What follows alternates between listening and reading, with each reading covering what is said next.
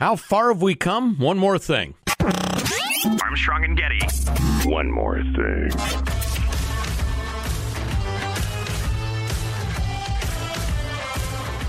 Any of you guys ever, before we get down to the uh, the business, any of you guys ever done one of those uh, like running shoe stores where they they have you walk? and Oh, yeah, you yeah. See that? And Yeah, tell I- you exactly what you need and all. I think uh, these shoes right here, I got at one of those. Really. So, Yeah. what do you think of the whole experience? Uh, really good shoe. Um, I, it seems seems a little much for my tastes. Um, but I, I, I Of course, you're young and strong and lithe and sexy. um, but uh, I'm old and broke down. yeah, I, it seemed largely unnecessary, but I'm overall happy with the shoes that I got out of it. And the I, I, there's no way for me to know if he actually recommended these shoes because of the data that was from the Mm-hmm. me standing on this computer, essentially standing on an iPad and getting Well- a, a reading of how I displace my weight on my feet and How and hard is it to get an appointment? Probably pretty easy these days, huh? Uh, I just did a walk-in, but this was in pre-COVID, so I don't know if things are different. Yeah, okay. Yeah, maybe I'll reach out. Uh, so what I wanted to talk about was um, was the civil rights movement a little bit. Uh, you know, after the death of John Lewis, the the congressman, civil rights leader.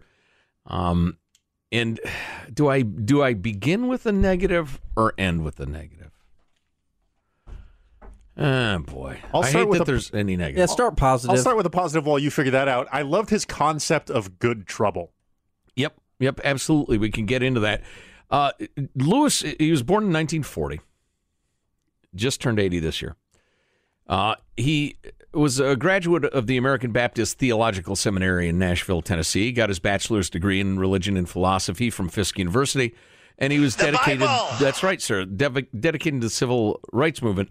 And in his very early 20s, he organized sit-ins at segregated lunch counters in Nashville. Now, keep in mind, this is the early 1960s. Segregated lunch counters. Took part in many other civil rights activities, part of the Nashville student movement. Um, and they were the, the folks who got the lunch counters desegregated in downtown Nashville. He was arrested, jailed many times, dozens of times. Uh, he was thoroughly dedicated to nonviolent protest. Uh, He was religiously devoted to nonviolence organized bus boycotts and other nonviolent protests um, that did a lot of good. Um, it was during the time uh, in the early 60s he was doing this, he first expressed the need to engage in, quote, good trouble, necessary trouble to achieve change. Uh, and he held the phrase and used it throughout his life. Um, in 1961, again, he's 21 years old. He became one of the 13 original Freedom Riders seven whites and six blacks who were determined to ride from Washington, D.C. to New Orleans in an integrated bus. At that time, several southern states continued to enforce laws prohibiting black and white, riders from sitting next to each other on public transportation. Um, the Freedom Ride, you know, you ought to Google it and, and read more about it. Um, but so he was one of those original people. So wa- was was that symbolic in nature, or are they going into these towns trying to challenge these laws, or like That one. That one. Okay. In the South, Lewis and the other nonviolent freedom riders were beaten by angry mobs, arrested at times, and taken to jail. At age 21, he was the first of the Freedom Riders to be assaulted in Rock Hill, South Carolina. He tried to enter a whites only waiting room, and two white men attacked him, injuring his face and kicking him in the ribs. Nevertheless, only two weeks later, he joined a Freedom Rider, uh, Freedom Ride that was bound for Jackson, Mississippi, and uh, kept it up. He was imprisoned for 40 days in the Mississippi State Penitentiary after participating in a Freedom Riders activity in that state. Again, for nonviolent protest. This is how far we've come. Um, and his his his courage and dedication, his adherence to his principle of nonviolence, righteous protest, the right messages. You know, he was an educated man. He was a smart man. He uh, he was a sterling example for other young black people and young white people too, for that matter. Um, and then uh, as the 60s went on, 1963, 66, he, he founded organizations. He was on their board of directors. He worked tirelessly to get people their civil rights um, and was a true, towering hero of the civil rights movement. A great man. In 1977, he was um, uh, first elected, I believe, to Congress. Um, no, I'm sorry, first ran for Congress. Um, and then uh, let's see, and then in 1986, he he he. Oh, I'm sorry, that's wrong. Well, anyway, so uh, but then he served in Congress for years and years and years and years and years, and to me, this is so sad.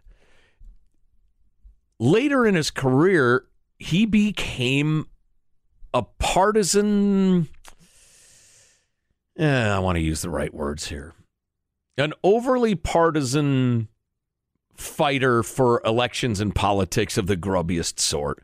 I mean, he uh, in in 08 he issued a statement criticizing John McCain for God's sake and Sarah Palin, accusing them of sowing the seeds of hatred and division that brought to mind the late Governor George Wallace, who was an avowed, you know, segregationist and racist and that sort of thing. Calling John McCain and Sarah Palin the, the same as George Wallace is just inexcusable. And in fact, Barack Obama came out with a statement saying, I do not believe that John McCain or his policy criticism in any way is comparable to George Wallace or his segregationist policies. Uh, later, Lewis issued a follow up statement clarifying he had not compared McCain and Palin to Wallace himself, but rather that his earlier statement was a reminder to all Americans that toxic language can lead to destructive behavior. Okay. So he became a bomb chucker a partisan bomb chucker, which, you know, I just I think it's a shame given his towering achievements and courage earlier in his life. And there are other examples too of the partisan bomb chucking here, and it's just it's kind of a shame. But um, I think you just have to look past that stuff when you praise a man's life, don't you? I mean, saying that stuff about McCain and and uh, and Palin was so far out of bounds and, and and hurt race relations and the rest of it But you got to give him credit for the early part of his life, right? Y- yes, and I also feel like there's a bit of it's it's similar to holding a people for what they said back like the rhetoric of the time of this it's still similar to this era mm-hmm. is that of of elevating it to the point of ridiculousness in order to cut through the noise um, yeah. and that's not an excuse for him saying it or a reason why it's okay. Well, it is that, a good. It is an excuse. It's not a good excuse. no, but it's. I think it, it explains where it came from, and and that's just how people talked in politics at that time, and maybe, still do. Yeah, maybe not because Barack came out and said no, I don't agree with it. So maybe maybe upon further examination, my my reasoning doesn't really hold up. But uh, but well, yeah, I you, there's understanding something, then there's excusing it, right? And I just I think it's a shame. I will tell you right now, it doesn't matter what happens to me or or whatever in politics. I'm not going to compare somebody to a loathsome character just to you know just to score points. But anyway, he was a great man. Uh, passed at the age of 80, had a long. Uh, long full life and and on balance did an enormous amount of good for this country and is deserving of, of the admiration he got. Uh, John Lewis, rest in peace. Well, I guess that's it.